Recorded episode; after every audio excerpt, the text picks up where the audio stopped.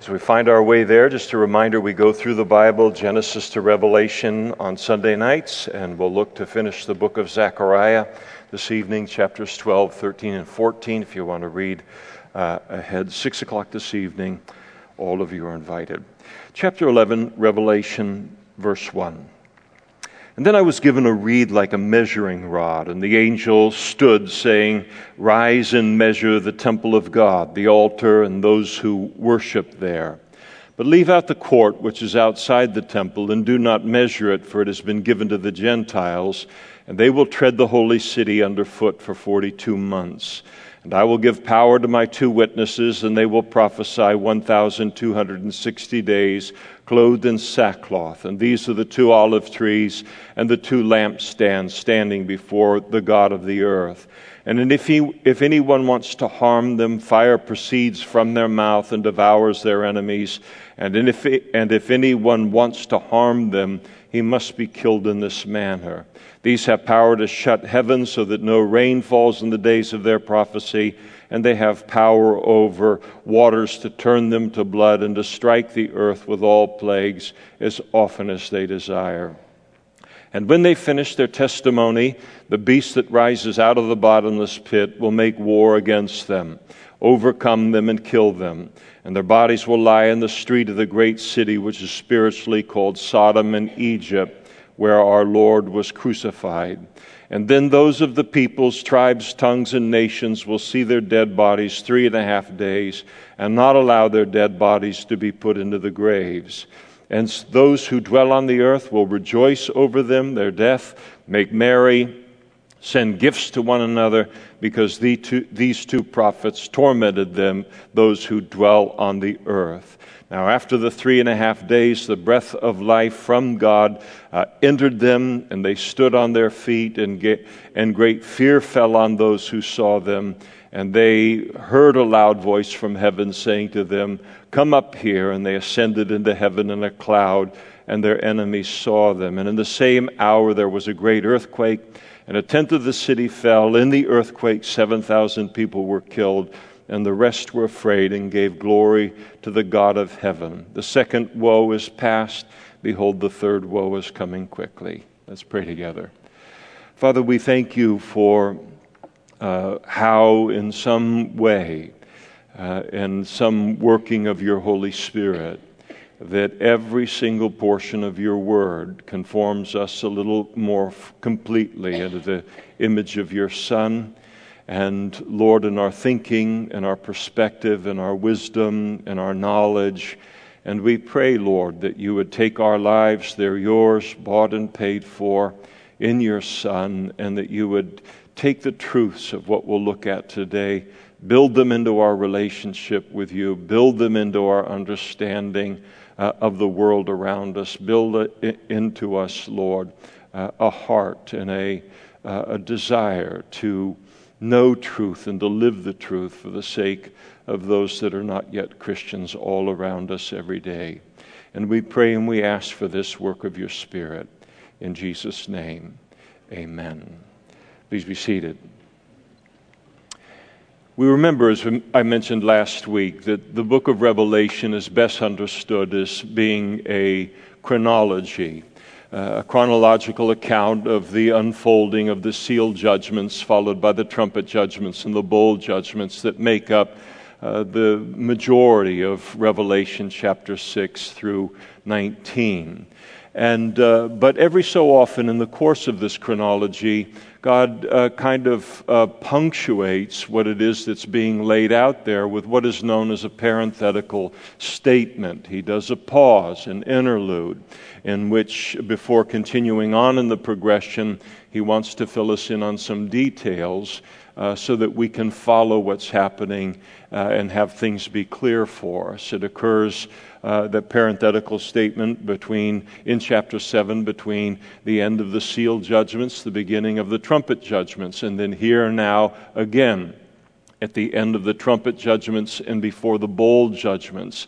Actually, chapters uh, 10 all the way through uh, chapter 15 are parent, is a parenthetical statement. Uh, it's a pause on things, except for uh, a part of the chronology that's found uh, uh, at the end of this chapter. Now, in chapter 10, we were introduced to this mighty angel in the little uh, book, the little scroll. And here in chapter 11, we're introduced to the ministry of two men who are known in the book of Revelation as the two uh, witnesses. Their, the description of their lives, of their ministry, really dominates the entire uh, chapter of chapter 11. But today, I only want to examine the first two verses of the chapter because it contains information that is not only required to fully understand uh, their ministry as we come to it, God willing, next week, but also uh, to understand uh, the entire subject of the Bible's teaching concerning the end times, so that period of time that leads up to Jesus' second coming. And the thing we want to focus on this morning is the mention of the existence of a Jewish temple uh, in the city of Jerusalem during the tribulation period, as it's spoken of there in verse 1. I mean, the Jewish temple was destroyed in 70 AD, and there's been no Jewish temple in Jerusalem since then. There is no Jewish temple in Jerusalem uh, to this day. So, how in the world does one just suddenly show up uh, in this account of the tribulation period? And it's kind of shocking if we understand anything a little bit about the Bible. Here we are, we're reading through the Revelation, and then suddenly we read about a temple being built and that it's in fully in use by the Jews uh, during the tribulation period. And so I've entitled the message this morning, uh, Measure the Temple, as John is uh, encouraged to do here. Uh, say what? I mean, you, you, I know there's some of us uh, uh, sit here today and we might be thinking, what's the big deal about a temple during uh, the, the tribulation period? And let me uh, explain briefly, briefly about the origin and the, and the purposes and the history of the Jewish temple. The origin of the Jewish temple, some uh, three months after their exodus from the land of Egypt, while they were making their way uh, from Egypt and that bondage that they'd been released from uh, toward the land of Canaan. The children of Israel came to a mount called Mount Sinai, and uh, where God called Moses to approach him up on the mount and where God gave Moses the Ten Commandments. He gave him a broader number of commandments than the ten, uh, a total of 613 commandments that constitute what is known as the Law of Moses. And then he also gave him a commandment to build a tabernacle. And he included the exact specifications for the building of this tabernacle and all of the materials that were to be used in its construction. The tabernacle was a, a, essentially a, a, very, very elaborate uh, tent, and it was a precursor, a forerunner to uh, what would be built later to replace it, and that is the, the Jewish temple that would be built by Solomon, uh, Solomon, David, King David's son, some 400 years later in Jerusalem. During the Exodus and, and through Israel's 40 years of wandering in the wilderness before entering the promised land, uh, the time involved the, uh, the wandering in that wilderness. The time also involved the conquest of the land, ultimately, when they went in the early years of, of the nation of the land of Israel. And so during that entire period, portability uh, was vital in terms of some kind of a place to meet with God because they were always on the move uh, during all of those years. And so a tent or a tabernacle, it fit the bill. It could be disassembled, uh, move with the people, and then be reassembled as, as needed with a, with a kind of a pilgrim uh, population.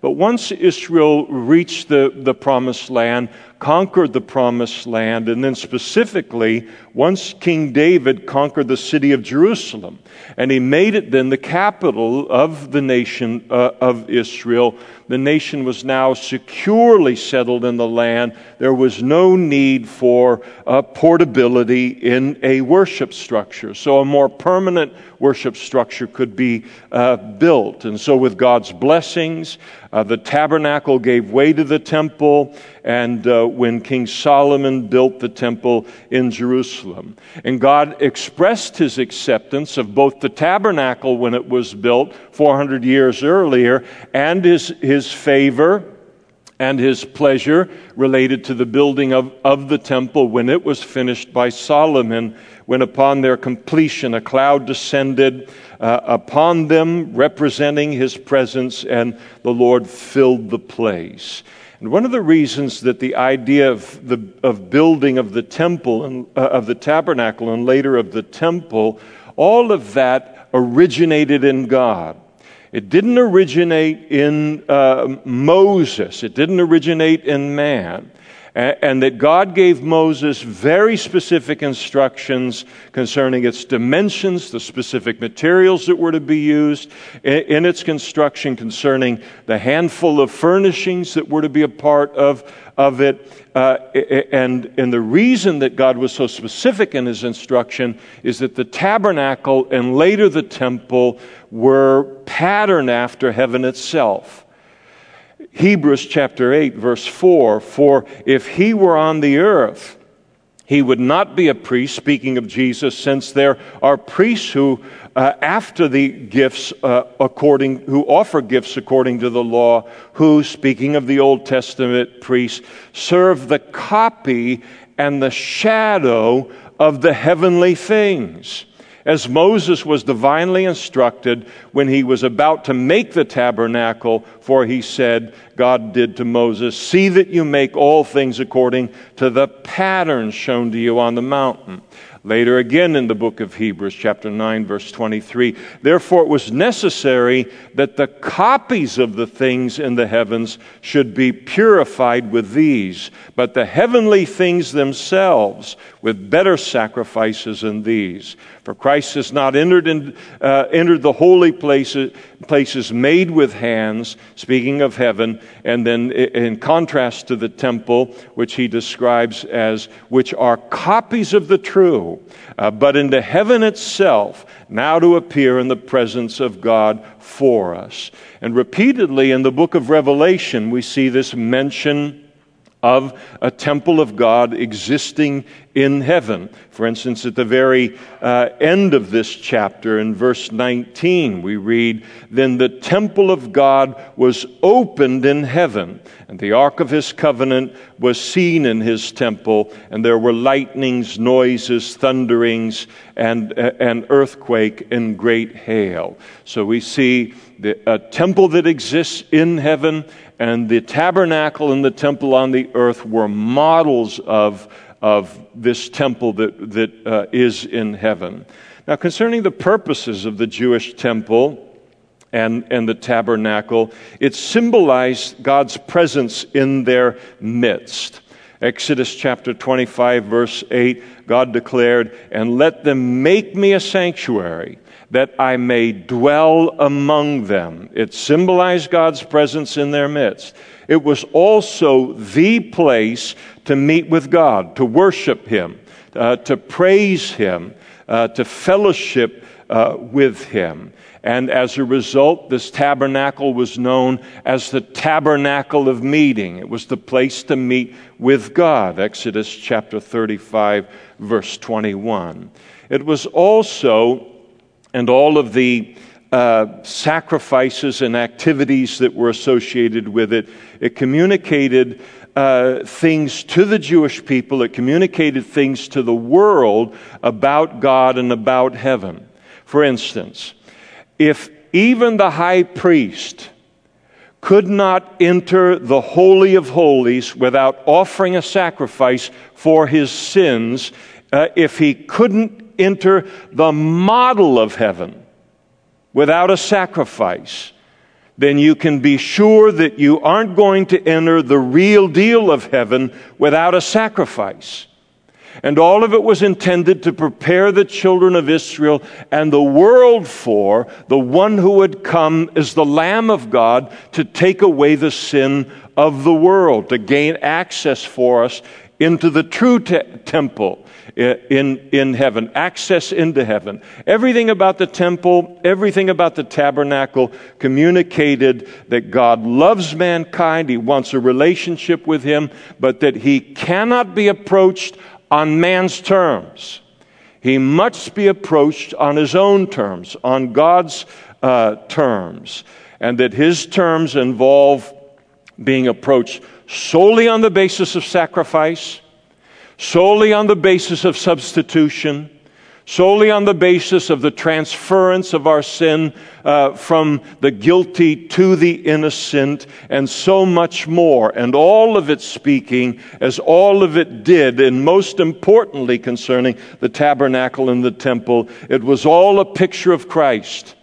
It was all a shadow of Christ. It was all a type uh, of Christ. As Jesus declared to the Jewish religious leaders of his day, you search the scriptures, for in them you think you have everlasting life. But these are they which testify of me. All of this was pointing you to me, and you're missing me.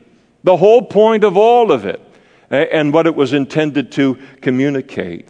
Concerning the history of the Jewish temple, I mentioned a little bit about the history of the tabernacle, how it ultimately gave way to uh, the temple, uh, and uh, uh, wherein it would serve the temple, would serve the same purposes uh, as a tabernacle did, but now in a fixed position in the city of, of Jerusalem. But the temple had, uh, has, took on a history of its own with God's blessing again, Solomon finished the temple, what is known as the first temple, in 957 BC. It was later destroyed by the Babylonians on their third invasion of Israel to finally put down uh, a rebellion of, of, the Jews, but principally w- the Babylonians were used as an instrument of God's judgment against the children of Israel because of their wickedness, because of their uh, idolatry. And as a part of the destruction of Jerusalem, the temple was destroyed uh, by King Nebuchadnezzar. And, and the result of all of it was that the Jewish people went into a Babylonian captivity for 70 years. At the end of those 70 years, the uh, Babylonian Empire was uh, defeated by the Medo Persian Empire. And the first king of the Medo Persian Empire, a man by the name of Cyrus, he gave permission to the Jews to return to the land of Israel after their absence there with the, the specific purpose of rebuilding the temple that had been destroyed by uh, Nebuchadnezzar, and uh, which they did with God's blessing. They returned to rebuild the temple in 50, uh, 515 BC, and the rebuilt temple is known as the Second Temple.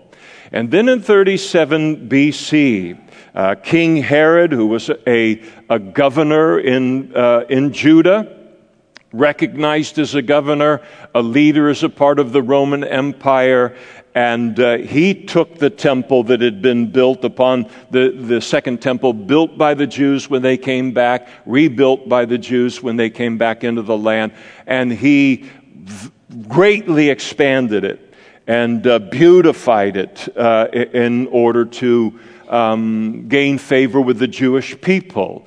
Uh, because that's who he was ruling over. And that project of expanding that second temple, beautifying it, took a period of over 46 years. That's how uh, much time and effort was put in it. And this was the temple that stood in Jesus' day.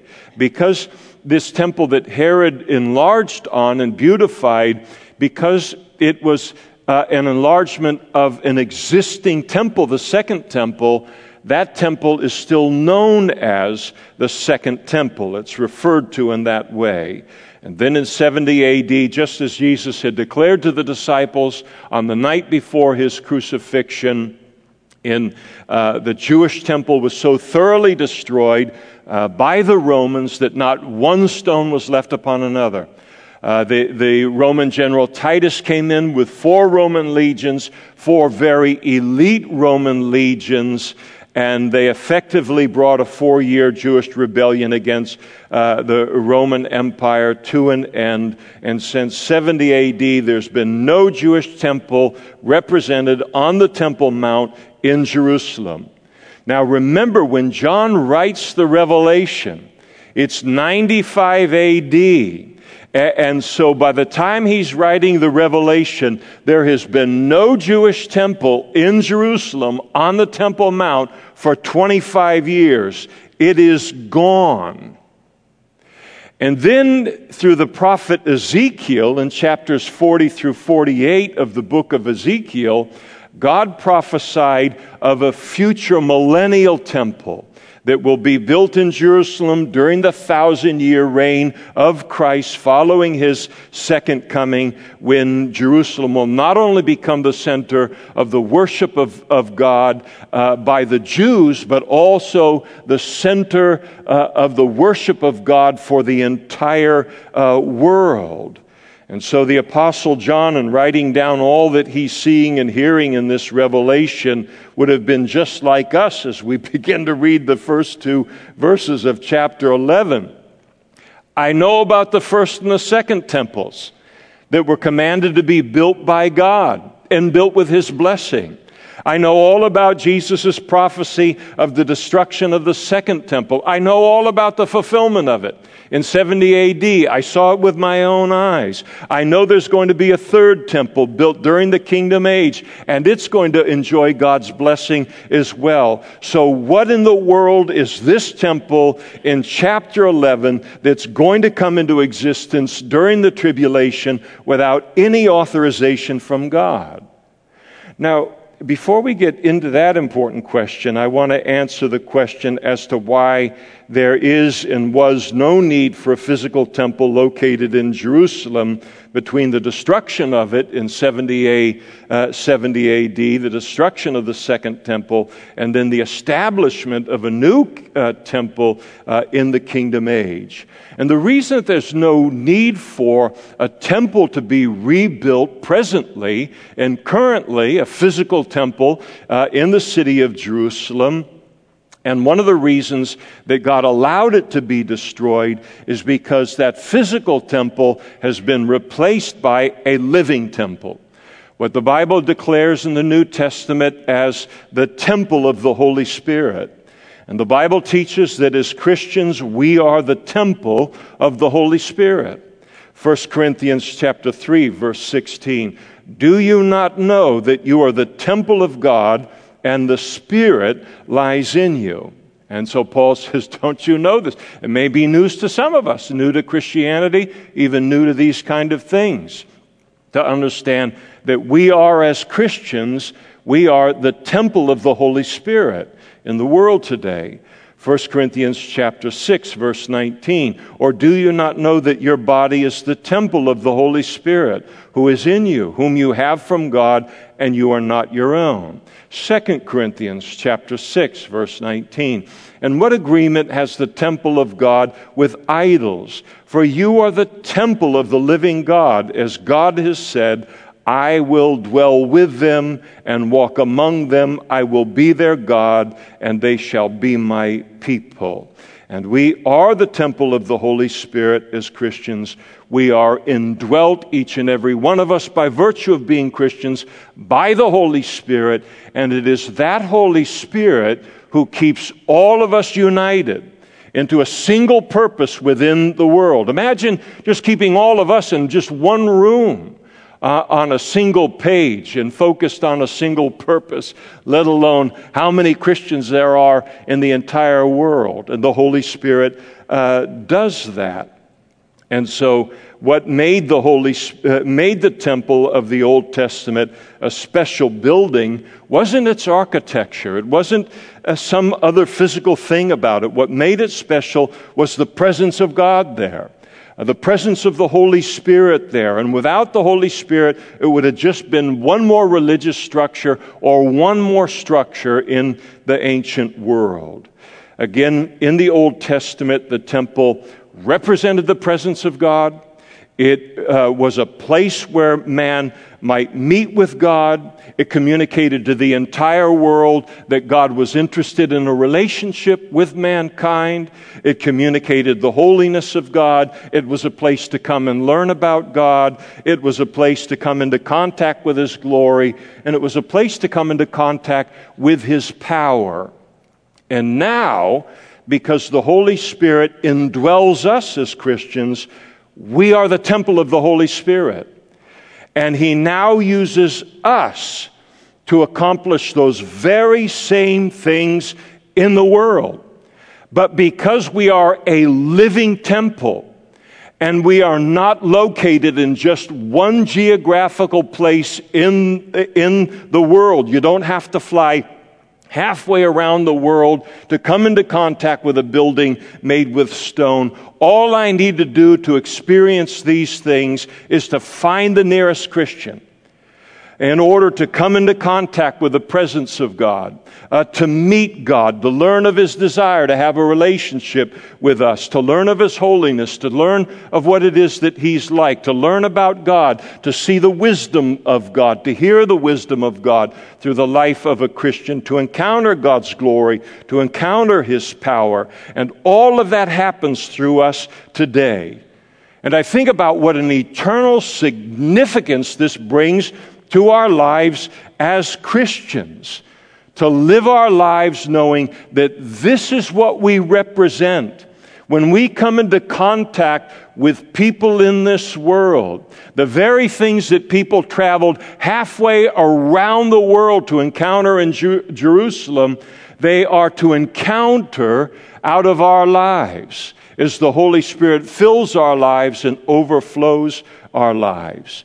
Well, all of that is a tremendous privilege, but it's also a tremendous responsibility that we, we carry as Christians by virtue of these blessings within our lives, this kind of a calling. So the question all of this raises, at least in my mind, I think of, of any sober minded Christian, is well, how exactly does this happen? How is it that my life becomes to the world what you have just described. And how it happens is as we make Jesus the cornerstone uh, in our life that he is meant to be. And the Apostle Peter, he reminds us that Jesus is the cornerstone of this temple of the Holy Spirit, and that we are living stones in this living spiritual temple that exists in the world today through the body of Christ. Peter wrote in 1 Peter chapter 2 verse 5, "You also as living stones are being built up a spiritual house, a holy priesthood to offer up spiritual sacrifices acceptable to God through uh, Jesus Christ. We are being built up a spiritual house but again, how are we being built up a spiritual house? And the Apostle Paul answers that question. And he answers that question by declaring it is as we make Jesus the cornerstone of our lives. The passage is found in Ephesians chapter 2, verse 19. Now, therefore, you are no longer strangers and foreigners but fellow citizens with the saints and members of the household of God. Having been built on the foundation of the apostles and prophets, Jesus Christ Himself being the chief cornerstone, in whom the whole building, being fitted together, grows into a holy temple in the Lord, in whom you also are being built together for a dwelling place of God in the Spirit. And what the, the cornerstone, uh, chief cornerstone, was in the ancient world, it's a construction uh, term. A cornerstone was the first stone that was laid in any building that was laid physically. And the, in, the, in those days, they didn't uh, go out and pour a bunch of concrete for the foundations of buildings. They found the biggest bi- stones that they could find, and they made that the, the foundation, and the biggest stone and the truest stone that they could find, the cornerstone, then other stones for the foundation, and then built smaller stones up, upon those, uh, those stones. And concerning the cornerstone, the cornerstone was by far the most important stone in the building. Uh, and, uh, and second, every other stone in the building was measured off of that cornerstone. It was put in alignment with that cornerstone. And then, third, as a result of that, every other stone that made up that building had a relationship with the cornerstone. And it was only as every stone had a healthy relationship with the cornerstone that a building could be safe and sound. Would only, it could only be uh, safe and sound if those things were true of it. And what the Apostle Paul is communicating is that what's true of the relationship of a physical cornerstone to a physical uh, building is also intended to be true of Jesus and every Christian. He is to be the most important stone or part of our life.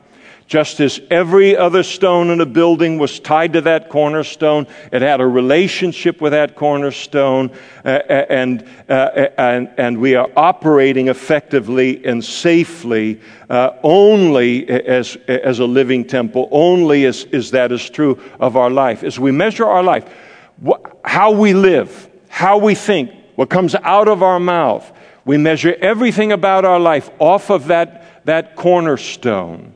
And then, uh, and then what will be the result of that? What does Jesus bring to a life that makes him their chief cornerstone, makes him the most important part uh, of our lives?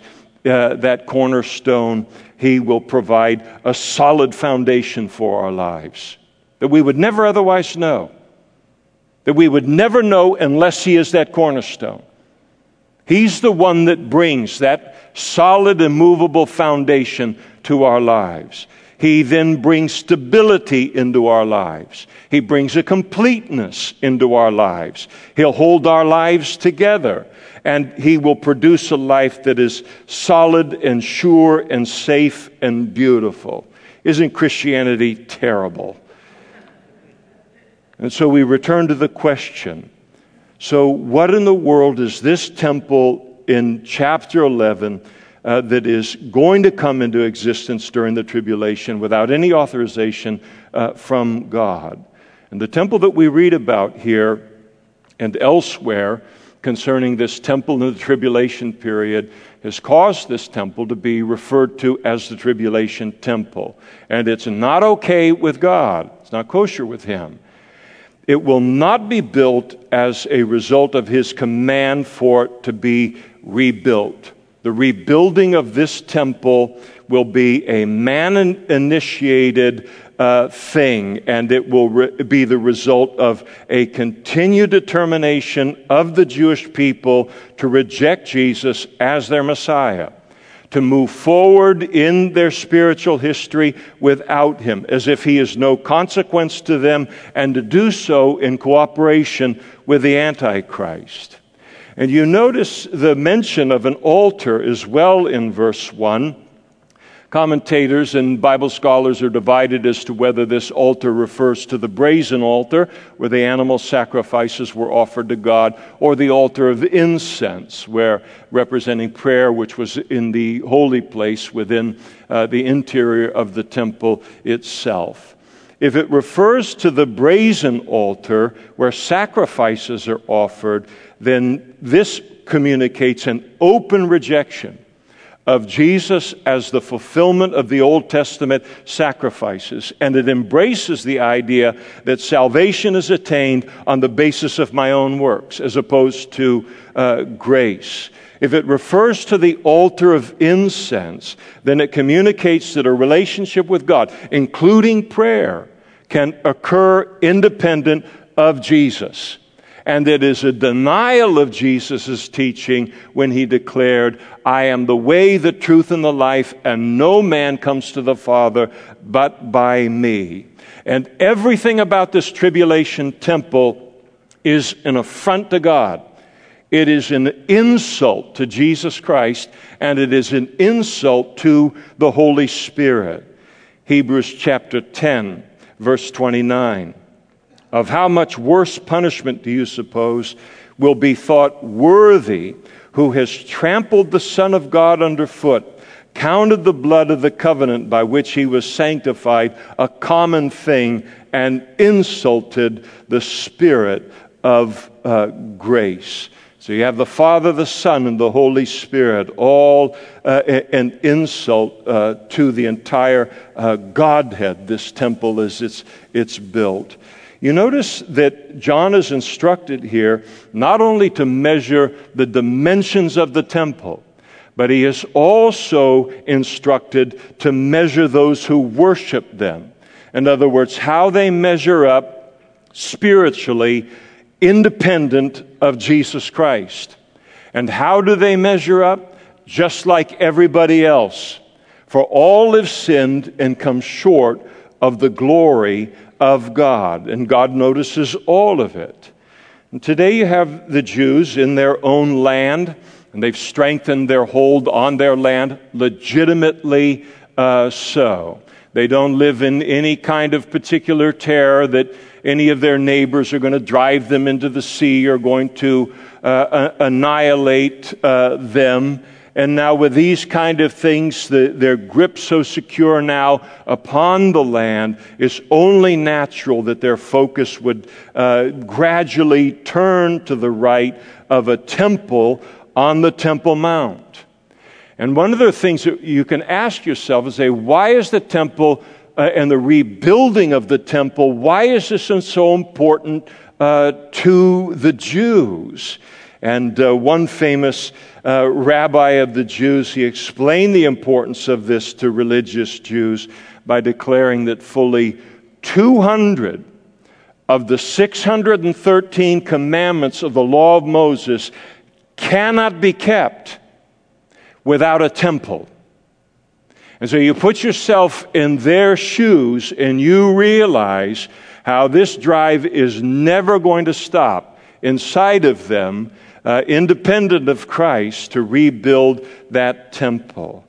Now, unfortunately, the Bible teaches that before the legitimate building of this third temple in the millennium, that after Jesus, and that occurs after Jesus' second coming, the nation of Israel is going to enter into a covenant with the Antichrist during the tribulation period uh, to worship God in an illegitimate uh, building of the temple. And how that comes about uh, is upon his ascension, the Antichrist's ascension into world power. Uh, he is uh, presiding over the world ruling empires. Uh, uh he, he, has, he leads the world ruling empire uh, of that day, centered in Europe. The Antichrist enters into a covenant with the nation of Israel for seven years. Daniel chapter 9 as a part of that covenant that he makes with the Jewish people, he will allow them to reinstitute their sacrifices. And it requires a temple to reinstitute uh, their sacrifices and their offerings, as detailed in the law of Moses. Speaking of the Antichrist, uh, the prophet Daniel was told by the angel Gabriel uh, concerning all of this on behalf of God. Daniel chapter 9, verse 27. Then he, speaking of the Antichrist, shall confirm a covenant with many for one seven, corresponding to the seven year tribulation period, uh, the time of Jacob's trouble. When he talks about this covenant with many, the word many refers to the Jews because they're the subject of the entire prophecy in Daniel chapter 9. Uh, when God declared uh, in verse 24 of Daniel chapter 9, 77s are determined for your people and your holy city.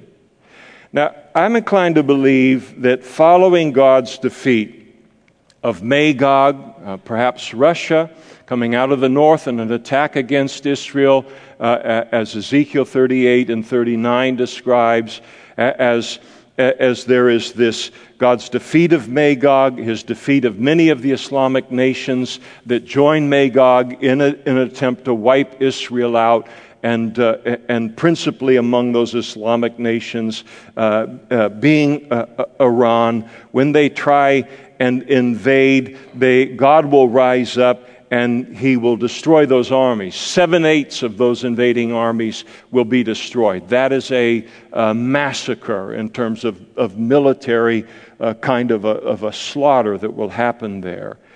And not only will, the, will this decisive military victory punch uh, Russia in the nose, uh, and allowing the Antichrist then to bring that confederation of nations centered in Europe into world prominence.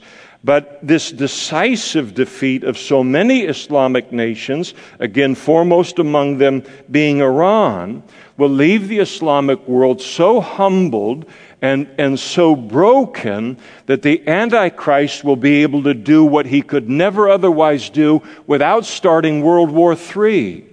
And that is to allow the Jews to rebuild a temple on the Temple Mount just a stone's throw away from the Dome of the Rock uh, Mosque and uh, to do so without any resistance from the Islamic world. And this temple that's described here in verses 1 and 2, it, it will be fully functioning during the seven year tribulation period.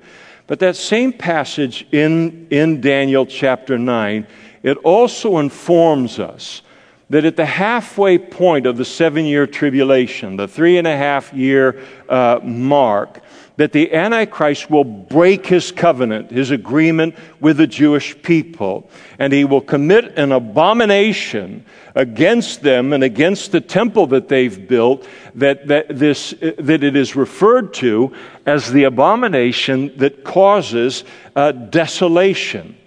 He will wake up one day halfway through the tribulation period, he will walk into the Holy of Holies of the rebuilt temple. He will sit down there. He will declare himself to be God, and he will demand to be worshiped as God by the entire uh, world. And in that moment, every Jewish heart is going to realize that they have been fooled by uh, this man, they've been deceived by him Paul writes of this very thing in 2 Thessalonians chapter 3 verse 4. Jesus spoke of it in his Olivet discourse.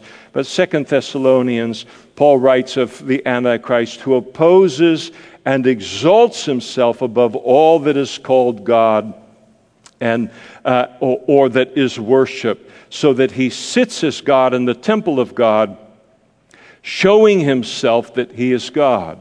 Jesus in the Olivet Discourse, Matthew chapter 24, verse 15, speaking of the very same thing. He warns the Jewish people.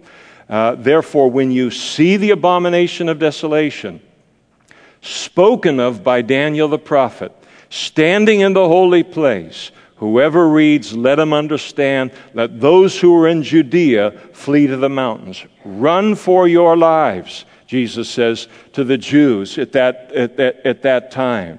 It's part of their wake up call. Because what's going to happen is the Antichrist, after he commits this abomination that causes desolation, is he will unleash a, a murderous persecution of the Jewish people uh, in that second half uh, of the tribulation.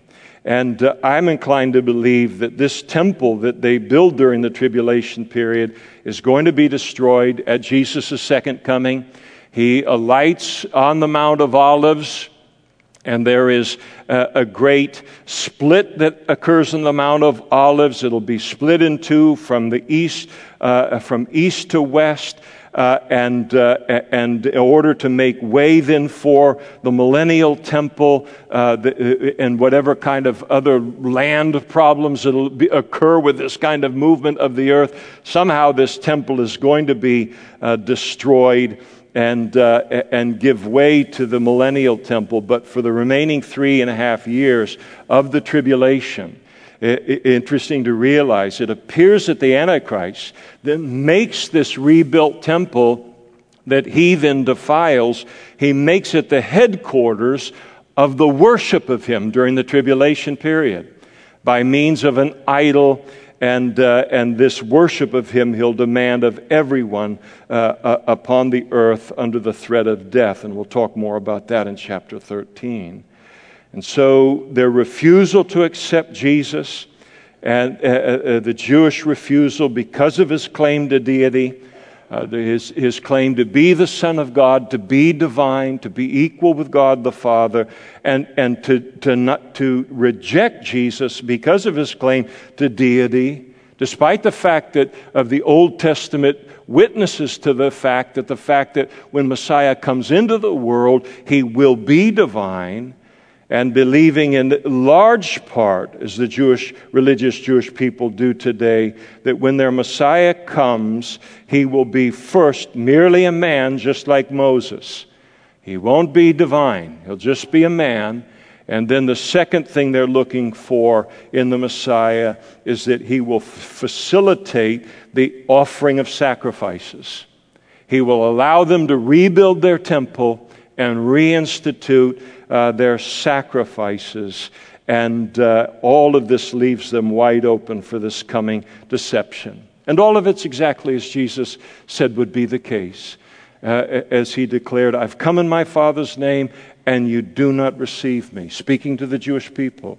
And he said, Another will come in his own name, and you will receive him. And it'll be a terrible, terrible deception. Now, don't give up on the Jews uh, concerning all of this because God hasn't given up on the Jewish people, and, uh, and He never will give up on the Jewish people. All of this that we read about here, and so much that's going to occur in the coming chapters, all of this is a part of a needed process for them to be willing to recognize Jesus as their Messiah. And yes, by and large, they are so hard hearted toward Jesus that it will take all of this and more in order for them to be humbled and to trust in Him. But massive numbers of Jews will come to know Christ, in addition to Gentiles, during the tribulation period. And a huge number of Jews will come to know and recognize Jesus as their Messiah at His second coming. And nobody knew more about how hard hearted the Jews could be toward Jesus as their Messiah than the Apostle Paul. He's a poster child for that very same thing.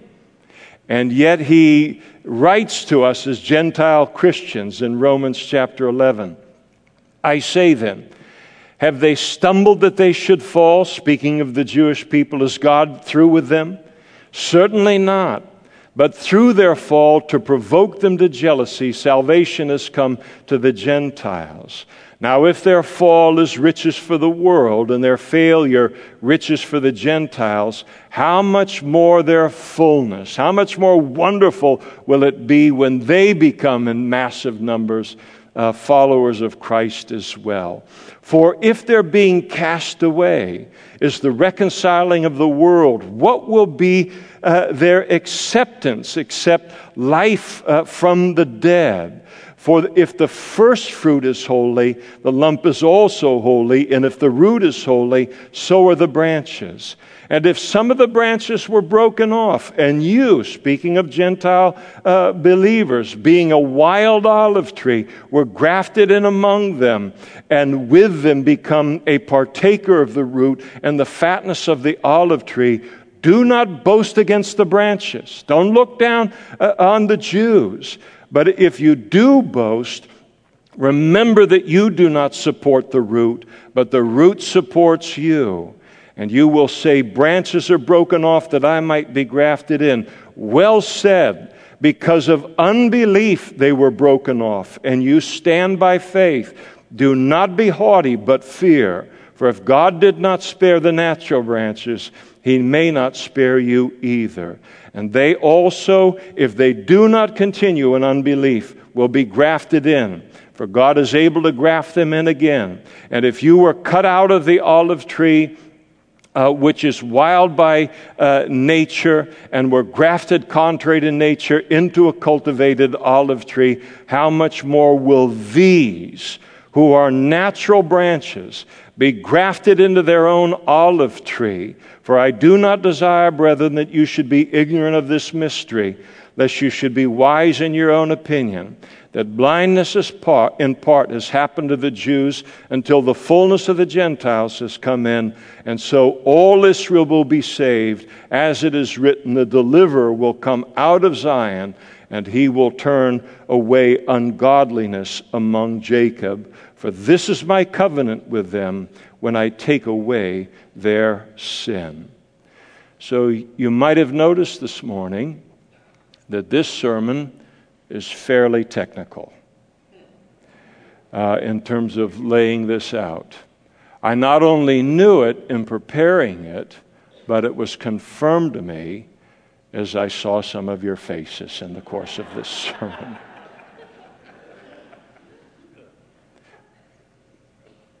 And if all of this is new to you, uh, this is how we learn. And the Bible is meant to be un- understood.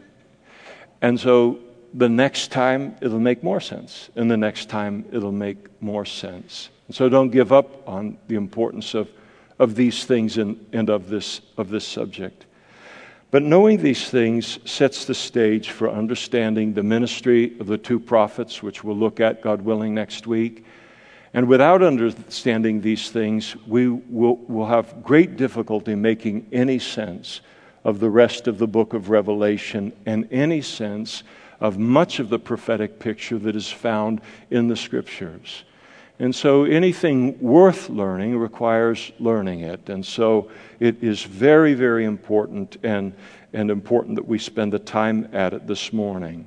And the understanding of the first temple, the second temple, the tribulation temple, the millennial uh, temple, it all plays an important part in understanding what the Bible teaches about the last days uh, prior to Jesus' second coming and then even afterwards. But it also reminds us, I think, this morning of the privilege and the responsibility that is ours as Christians and the incredible realization that I am a part of a living temple. I am one of the people in this world that God is free to bring people that are searching for Him, wanting to know Him, wanting to encounter Him, wanting to encounter His power, His glory, His wisdom, that He can bring those people to me and encounter those things.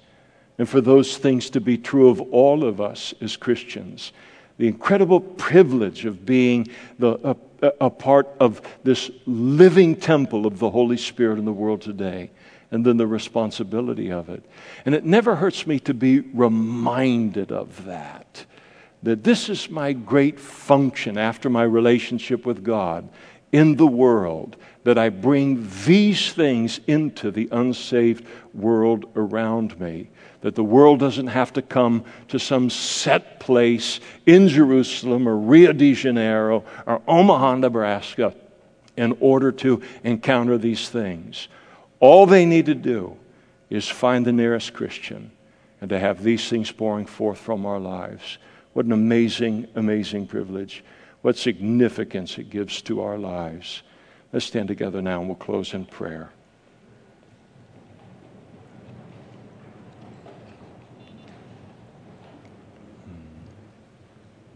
Jesus, we thank you for being our cornerstone.